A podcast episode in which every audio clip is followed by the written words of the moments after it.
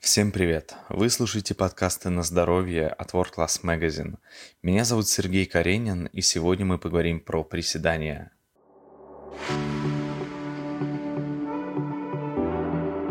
В топе наиболее популярных упражнений с собственным весом точно находится приседания – они не случайно так распространены. Это очень доступное приложение, которое к тому же для нас очень естественно. Ведь такое движение часто встречается нам в жизни, когда мы, например, садимся на стул или опускаемся на корточки, чтобы что-то поднять.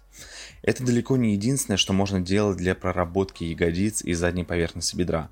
По эффективности приседаниям не уступает, например, плечевой мост, он же ягодичный мост, особенно тот, что выполняют оперевшись лопатками на скамью или с добавочным весом. Поэтому лучше всего включать приседания в комплексе на работу целевых групп мышц и получать максимум результата. Если рассматривать классические приседания с постановкой ног на ширине плеч, то соблюдать нужно будет следующие нюансы. Первое. Движение начинается с таза. Его необходимо отвести назад и опустить вниз до линии колен. Вес при этом необходимо оставлять на трех точках опоры. Это пятка, основание большого пальца и основание мизинца. Второе. Спина тем временем прямая с естественным изгибом. Ее важно не округлять, однако сильного прогиба тоже быть не должно, так же как и сильного наклона вперед. Будет идеально, если линия спины будет параллельна линии голени. Третье. Колени должны быть направлены в ту же сторону, что и стопы. В то же время при опускании таза следует создавать ощущение, будто вы выталкиваете бедра наружу. Четвертое. Руки можно держать перед собой прямо или в замке. Другой вариант – положить ладони на плечи, скрестив руки. Это поможет держать осанку, особенно тем, кто начал тренироваться недавно и пока может упустить некоторые нюансы техники. Им же будет удобно во время приседаний держаться за перекладину или петли TRX. Пятое. При подъеме вверх двигайтесь с ощущением, будто вы отталкиваетесь от пола пятками. Это позволит почувствовать работу целевых мышц задней поверхности бедра и ягодиц. Обратите внимание на дыхание.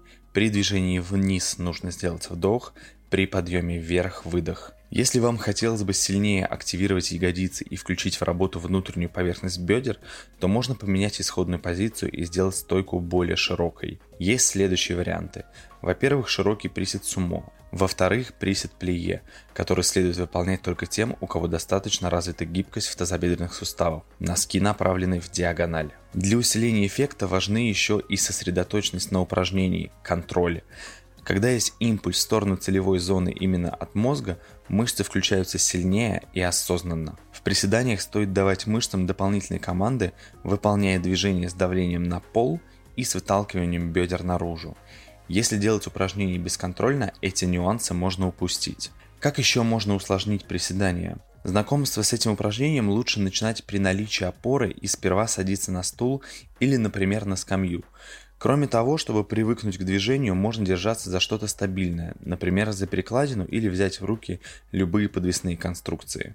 Следующий шаг – это выполнять приседания без вспомогательных элементов, а далее переходить из классической позиции с ногами на ширине плеч к приседу сумо или приседу плие. Включить еще больше мышц работу позволит добавочный вес.